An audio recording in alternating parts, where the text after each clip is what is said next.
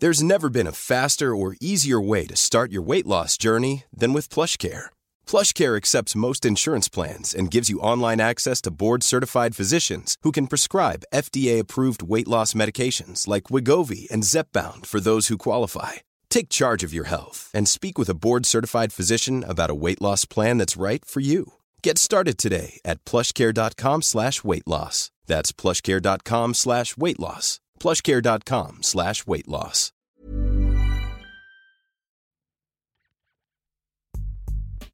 Bienvenue dans le 11e épisode de Graines d'orienté, le podcast qui décortique les parcours de vie à la recherche des ressorts des orientations et réorientations épanouies. Je suis Juliette et je suis ravie de vous accueillir pour ce nouvel épisode. Mon invitée du jour s'appelle Christy Van Bremersch et elle est l'auteur du livre Trouver son Ikigai, vivre de ce qui nous passionne. Mais pas que, puisqu'elle est aussi consultante et formatrice en créativité. Alors vous avez certainement entendu parler dernièrement d'ikigai, iki quoi comme diraient certaines de mes amies, tant le concept est significatif de l'attention croissante qui est portée à la conjugaison à la fois du développement personnel et du développement professionnel.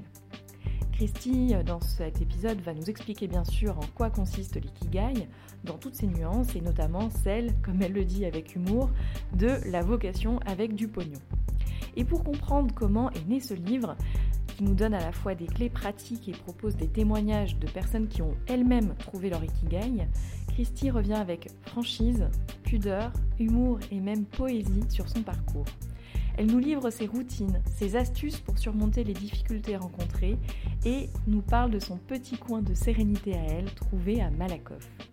Alors le podcast se trouve maintenant sur SoundCloud, iTunes, Ocha, Spotify et Ico. Alors quel que soit votre canal d'écoute, n'oubliez pas d'y laisser un mot doux ou des petites étoiles. Allez, zou, c'est parti. Bonjour Christy. Bonjour Juliette. Merci beaucoup de me recevoir chez vous. C'est un plaisir. Pour parler orientation euh, et aujourd'hui avec le prisme de l'ikigai. Et ma première question, ça serait quel est le pire conseil d'orientation que l'on vous ait donné ou que l'on pourrait donner? Ouh, bah moi j'ai un très mauvais souvenir euh, de ma. Adoré ma seconde, euh, mais j'avais pas compris une des règles du jeu avec la prof de physique. c'était qu'il fallait être bon en physique. Et donc pendant le premier trimestre, elle s'est intéressée, s'intéressait à tout le monde. Et à la fin du premier trimestre, ceux qui n'avaient pas suivi, elle, les laissait au fond de la classe. Et du coup, moi j'étais bonne en maths, mais je pouvais pas prétendre à la première S parce que j'avais eu des 6 en physique toute la fin de l'année. Et mon père, pour une raison que j'ignore, euh, voulait pas du tout que je fasse une première littéraire, alors que moi j'étais très très littéraire, j'adorais lire le français, écrire, tout ce que vous voulez, réfléchir sur les textes, la poésie, le roman, euh, enfin bref. Et donc il, m'a dit d'aller en première éco- économie. Euh, je me suis jamais intéressée à l'économie, je ne m'y intéresse euh, un peu plus, mais quand même pas beaucoup. C'est vraiment une matière qui m'intéresse pas.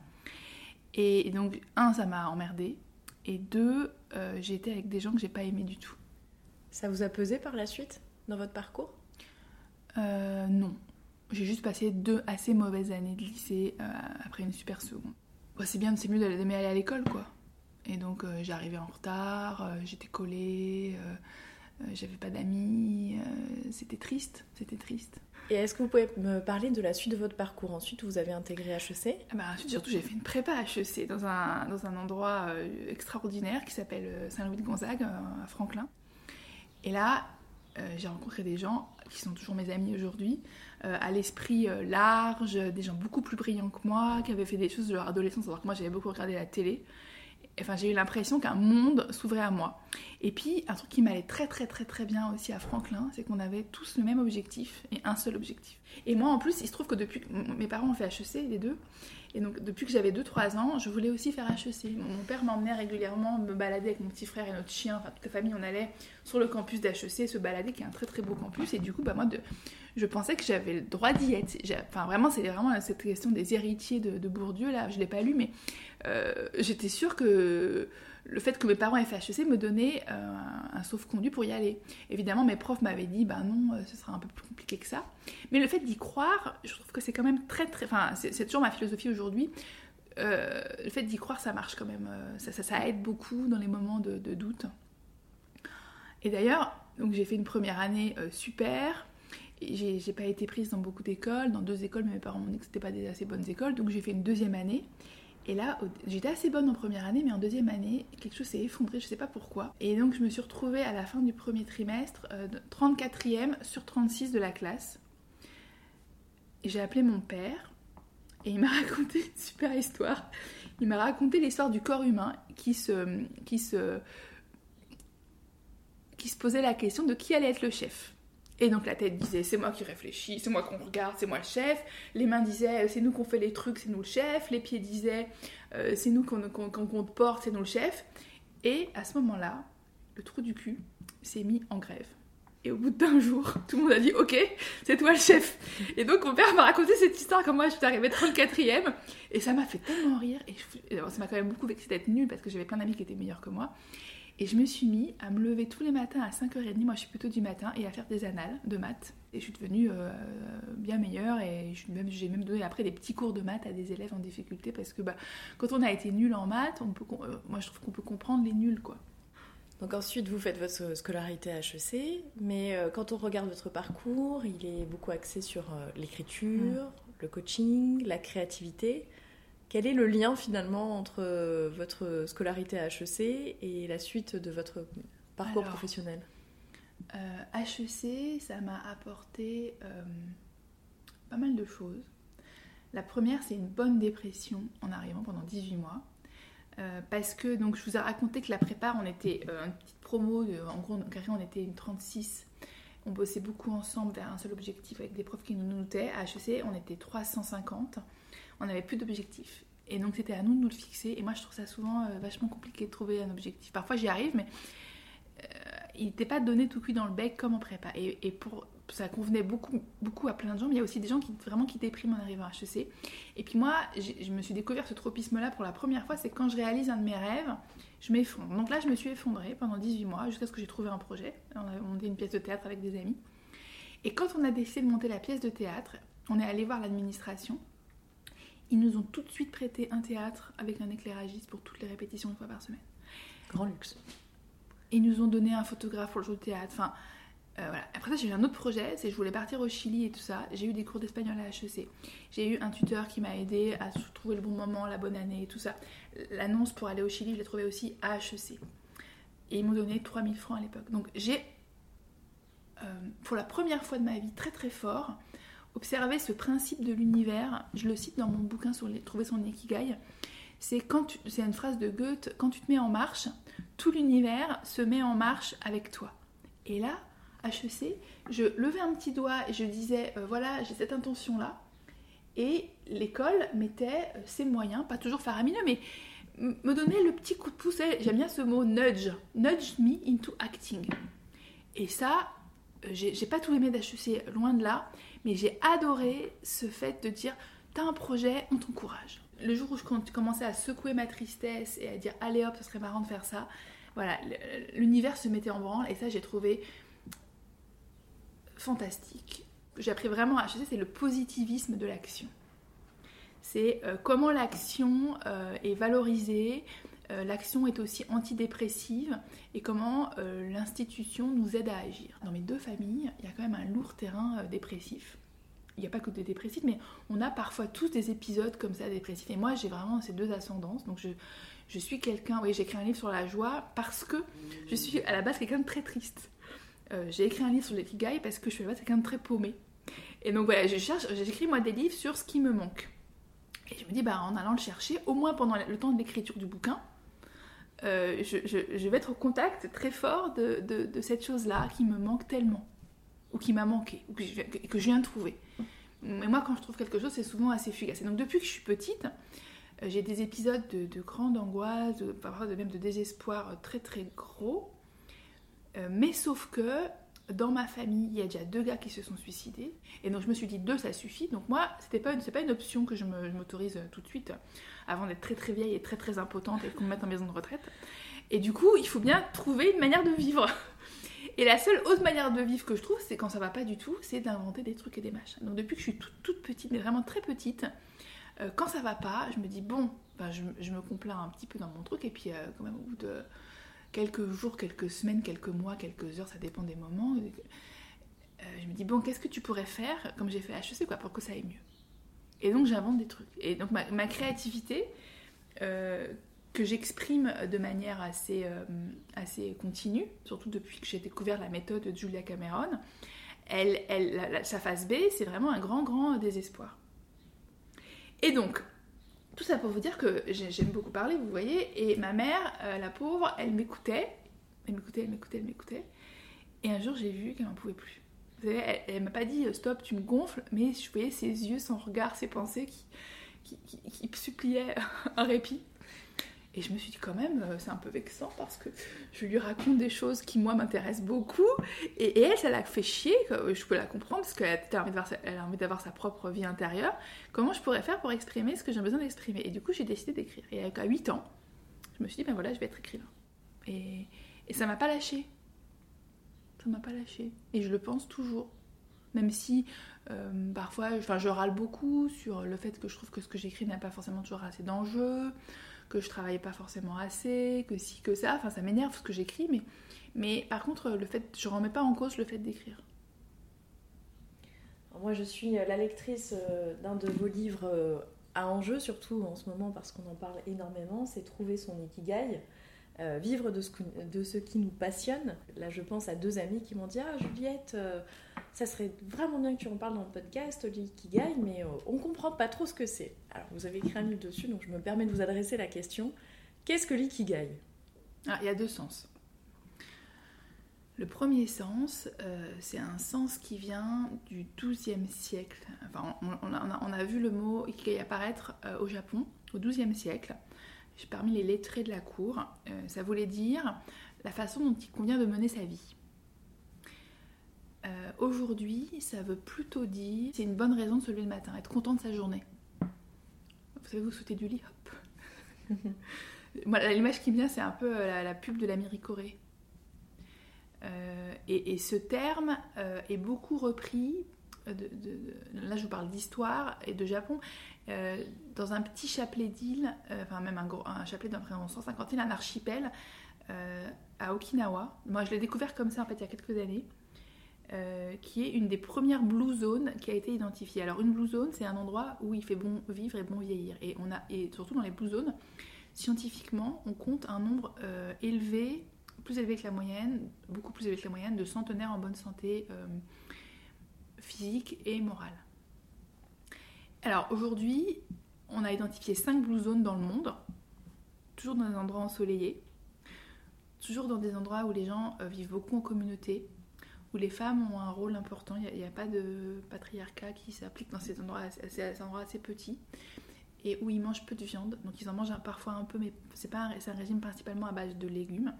Et ils sont tout le temps en activité. Et en fait, par exemple, dans, le, en dialecte, l'archipel d'Okinawa, voilà, euh, ça n'existe pas le mot retraite. Donc les gens, ils veulent se rendre, ils se rendent utiles, ils, ont, la, enfin, ils, ont la conviction.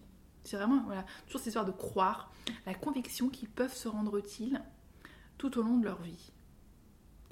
Et alors, c'est marrant, parce que vous avez vu un peu en arrivant à Malakoff, c'est pas très beau, ça fait pas penser tellement à ces zones au soleil. Euh, donc il y a une au Japon, une à Costa Rica, une en Californie, une en Grèce, une blue zone et une en, Sicile. Malakoff fait pas penser à une blue zone comme ça. Non, pas directement. Et eh ben, vrai que ça m'a pas sauté. Plus ça va et plus je me sens euh, dans une blue zone à Malakoff.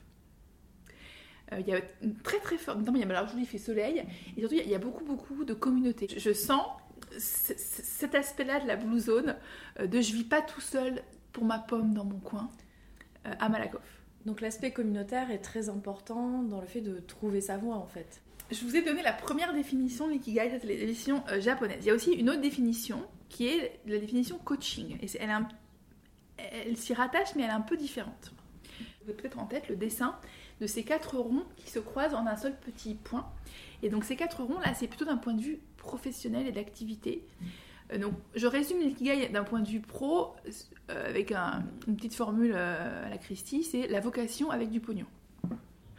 Donc c'est premier rond, qu'est-ce que j'aime faire? Deuxième rond, qu'est-ce que je sais faire? Troisième rond, qu'est-ce qui a du sens pour moi? Quelle est ma mission? Et quatrième rond, qu'est-ce qui me rapporte suffisamment d'argent pour faire complètement bouillir la marmite ou y contribuer de manière significative? Et donc le centre de ces quatre ronds, ce serait l'ikigai. Ça, c'est plutôt au niveau coaching, carrière. Et c'est là-dessus que moi, dans mon bouquin, je me suis euh, concentrée. Quelle est la genèse de ce livre? Pourquoi avoir voulu écrire sur l'ikigai? La première raison, c'est que donc cette fameuse grand-mère que j'adore, elle est morte, mais je l'aime toujours, hein, euh, je trouve qu'elle n'a pas très bien vieilli. Elle, avait mal partout. Euh, et moi, j'avais pas envie de finir ma vie comme ça. Et donc, assez rapidement, je me suis demandé, mais où est-ce que les gens euh, finissent bien leur vie? Et j'ai découvert comme ça Okinawa et l'ikigai, traduction japonaise, version japonaise. Et j'ai dit à mon mari, on finira nos jours à Okinawa. Il m'a dit, c'est ça. Et puis après ça, j'ai découvert qu'il y avait des blue zones plus près de chez nous, donc je lui ai dit on va quand même aller regarder plus près de chez nous, puis on verra, on choisira celle qu'on préfère. Donc c'était une blague entre nous. Euh, ensuite, euh, j'avais une entreprise de, pour aider les gens à écrire leurs livres, qui s'appelait Plume de vie, et puis euh, ben, je crois que j'en avais marre. Je gagnais plus assez d'argent, au point que vraiment tout mon argent passait dans la banque, dans, la TVA, dans tout, et donc j'ai fermé la boîte. Et j'ai dit que j'arrêtais de faire ça, mais je ne savais pas ce que j'allais faire à la place. Et donc j'ai fait un bilan de compétences. Et là, euh, beaucoup, beaucoup de monde m'ont dit, tu devrais essayer la formation professionnelle. Et en effet, j'ai essayé. Et un truc que je fais maintenant beaucoup, c'est d'animer des formations sur les écrits professionnels et sur la gestion du temps, qui est un sujet qui me passionne. Et j'anime aussi des séminaires de créativité. Euh, et donc, quand j'ai commencé un peu à trouver ce que j'aimais faire, à côté de l'écriture, parce que je trouve que c'est bien d'avoir euh, un autre métier, moi, que d'écrire. Euh, j'ai mon amie éditrice qui lit mon blog depuis des années, qui m'a dit Christy, j'ai un super sujet pour toi, Ikigai. Et donc j'ai dit à fond. Et donc elle m'a dit juste ce mot, et après moi je lui ai donné le projet. Et donc le projet c'était en fait de donner différentes clés d'entrée, de porte d'entrée aux lecteurs qui se cherchaient sur l'ikigai, et aussi d'interviewer des gens qui l'avaient trouvé leur Ikigai. Et donc j'ai cherché juste autour de moi parce que j'ai plein plein d'amis euh, et, de, connaissances qui aiment vraiment leur métier. Quand ils en parlent, ils sont hyper enthousiastes, ils adorent. Enfin, ils pourraient en parler pendant des heures. Et je me suis dit, ce serait marrant d'aller chercher vraiment à Malakoff, le plus possible à Malakoff, puisque c'est là où j'habite et que c'est ma blue zone à moi. Est-ce que le bilan de votre enquête du coup et de vos recherches sur euh, l'ikigai, est-ce que c'est un idéal atteignable? Ah bah ouais je suis convaincue qu'on en a tous un. Euh, c'est comme pour l'amour. Je suis convaincue qu'on a tous euh, appelé à l'amour et, et qu'on va trouver. Enfin, la, phrase il y a un, pot pour chaque, un couvercle pour chaque pot, je, le crois. après, ce que j'ai vu dans mon enquête, c'est qu'il y en avait qui l'avaient trouvé à, à 5 ans. Enfin, disons que très jeune savait déjà ce qu'il voulait faire. Et assez vite, on en vécu. Par exemple, j'ai un ami euh, qui est spacieux. À 5 ans, il aimait déjà les circuits électriques. À 12 ans, il a refait toute sa chambre, toute l'électricité de sa chambre. Et à 19-20 ans, il crée sa première boîte euh, qu'il a toujours, hein, d'électricité. Euh, et puis, il y a des gens, comme par exemple le cinéaste, je ne l'ai pas interviewé, il était déjà mort, mais Miguel de Oliveira, qui lui a commencé à faire des films à 60 ans. Alors avant tout vie, il a été, je sais pas quoi, comptable ou un métier, j'allais dire un métier chiant, j'en sais rien. En cas, un métier qui n'était pas cinéaste. Et puis hein, il été à la retraite, et donc il a fait ça, il est devenu un cinéaste jusqu'à, il a fait des films jusqu'à 102 ans, je crois. Il y a aussi euh, Sœur Emmanuelle, qui jusqu'à ses 62 ans, elle a été euh, obligée par sa congrégation à être prof euh, à droite à gauche, elle, là où elle voulait pas être, elle voulait aller en Égypte. Et à 62 ans, retraite, elle, file en Égypte jusqu'à la fin de sa vie. Donc je, vois qu'il y a des gens aussi, et moi ça me rassure, parce que quand j'étais plus jeune, je voyais Radiguet qui avait écrit son chef-d'œuvre à 14 ans, et je me disais Rimbaud machin, je me disais mince, moi je suis comme déjà, je suis en retard là, je suis en retard et tout. Et alors maintenant que je me concentre plutôt sur les vieux, j'ai 44 ans, j'avais 42 au moment de l'écriture du livre, que je me concentre sur les vieux, je me dis waouh, j'ai toute ma vie, il faudrait qu'il y ait mon chef d'œuvre. Puis je vois vraiment des gens très très vieux. Euh, un, gars que j'adore, Henri Beauchot, il a écrit euh, le, il a écrit le Boulevard périphérique, je crois à 92 ans, qui a été un livre qui m'a vraiment vraiment beaucoup ému. Donc je me dis ok, t'as as encore du temps. C'est libérateur pour écrire tes chefs-d'œuvre, pour euh, et donc voilà. Et puis plein de gens que j'avais rencontrés avaient trouvé leur ikigai entre 30 euh, et 45 ans. Et, ils étaient, oui, ils étaient vraiment hyper heureux quoi. Vous avez deux filles. Oui. Est-ce que vous en parlez avec elles d'ikigai Quel est leur retour de, de, jeunes du coup sur cette quête de sa, de sa voie professionnelle? Écoutez, euh, la- la- les- la- ma fille aînée, euh, on a fait le choix de l'orienter dès la troisième, enfin avec elle, hein, parce qu'en fait elle s'ennuyait euh, au collège où elle était euh, très bonne élève, mais on trouvait que c'était beaucoup d'énergie euh, consacrée à un truc qui l'embêtait, et, puis elle n'avait pas des amis euh, avec qui elle pouvait partager, donc elle, elle dessinait tout le temps. Donc euh, du coup elle s'est orientée vers, la, vers une, euh, première prof, enfin, une seconde professionnelle art appliqué. La petite, elle a 14 ans, elle va entrer en troisième l'année prochaine, elle est en quatrième là, et elle, au, contraire, oui, elles sont très différentes. Elle s'intéresse à tout, à vraiment, à- elle est très très éclectique. Je pense qu'elle va rester dans la voie généraliste. On, on tâtonne avec nos deux filles. On n'a pas du tout de, de- de- on est, on tâtonne, on les écoute, on va visiter des écoles, on va. euh, mais je crois que le même conseil que je donne à tout le monde, je leur donnerai aussi à elles. Et je, vais le vivre avec elles, c'est-à-dire rencontre des gens passionnés par ce qu'ils font. Parce qu'en fait, quand les gens. euh, c'est pour ça que moi, j'étais tellement heureuse, et d'ailleurs, vous, d'ailleurs, un peu la même chose, j'étais tellement heureuse de faire ces interviews, parce que c'est dingue de passer une heure ou deux, et puis après, tra- tra- travailler les interviews avec des personnes qui adorent ce qu'elles font. Enfin, c'est, euh, très, très enthousiasmant. Et puis, quand on, passe ce temps avec ces personnes, et quand même quand on vit avec elles, euh, c'est, compliqué après de pas aimer ce qu'on fait, si vous voulez. Enfin, la jalousie est trop, trop, trop forte. Et du coup, ça pousse à se dire bon, alors moi là, moi là, qu'est-ce que moi j'aime, qu'est-ce que moi j'aime? Et puis la réponse n'est pas forcément tout de suite, mais c'est tannant, c'est tannant, c'est- insupportable. Alors quand on est avec que des gens qui se traînent les basques, on, on peut continuer à se traîner les basques. Est-ce que ça serait euh, du coup votre euh, meilleur conseil d'orientation aux personnes qui nous écoutent, qui sont dans une période de doute professionnel, de transition, d'aller vers des gens qu'on admire, des gens qui vont nous tirer vers le haut pour euh, aller vers le futur Des gens qui aiment ce qu'ils font, qui aiment vraiment ce qu'ils font. Premier conseil. Et deuxième conseil, euh, passer beaucoup, beaucoup de temps euh, dans le silence de sa chambre ou dans le silence de la nature, dans, une forme de méditation. Euh, parce que pour voir ce que les rencontres ont à vous donner, c'est important d'avoir le temps de les méditer pour voir ce que vous cherchez, attendez d'une rencontre. C'est important de se poser la question qu'est-ce que moi je veux, qu'est-ce que je désire. Et vous, avant de venir me voir, vous avez préparé les questions de manière vachement approfondie. Ben, c'est ça la méditation c'est euh, qu'est-ce que je cherche, qu'est-ce que je désire, quel est le désir dans mon cœur, qu'est-ce qui m'intéresse, où j'en suis. Et donc, euh, on ne peut pas faire l'économie de ce temps quotidien passé avec soi. Et donc, chacun trouve sa manière à lui. Euh, Il y en a qui courent, il y en a qui nagent, il y en a qui s'assoient devant une fenêtre, il y en a qui... Moi j'écris mes trois pages tous les matins, et puis je marche aussi beaucoup dans la ville avec mon chien. Euh, trou- trouver... alors, ah, auparavant j'avais- je connaissais pas ça, mais je voyais bien que j'avais souvent des réponses le matin quand je prenais un bain au réveil. Euh, et là maintenant j'écris mes pages le matin souvent dans mon bain, donc j'ai commis les deux. Donc voilà, trouvez votre manière à vous de rencontrer votre, euh, votre être, votre âme, comment vous l'appelez, quoi, votre partie qui sait tout. Euh, parce que sinon, euh, j'aime bien cette phrase de Saint Paul, les rencontres que vous ferez, ce sera que des cymbales retentissantes ou que de l'amertume. Et il faut les deux. Parce que si vous restez que enfermé sur vous-même, vous n'allez pas aller très loin. Mais si vous n'êtes que tourné vers l'extérieur, vous n'allez pas non plus métaboliser ces rencontres en, quelque chose qui est, est vrai. Donc voilà, les deux. Intérieur, extérieur, intérieur, extérieur. Christine, merci beaucoup euh, pour votre temps et pour cette discussion. Avec plaisir.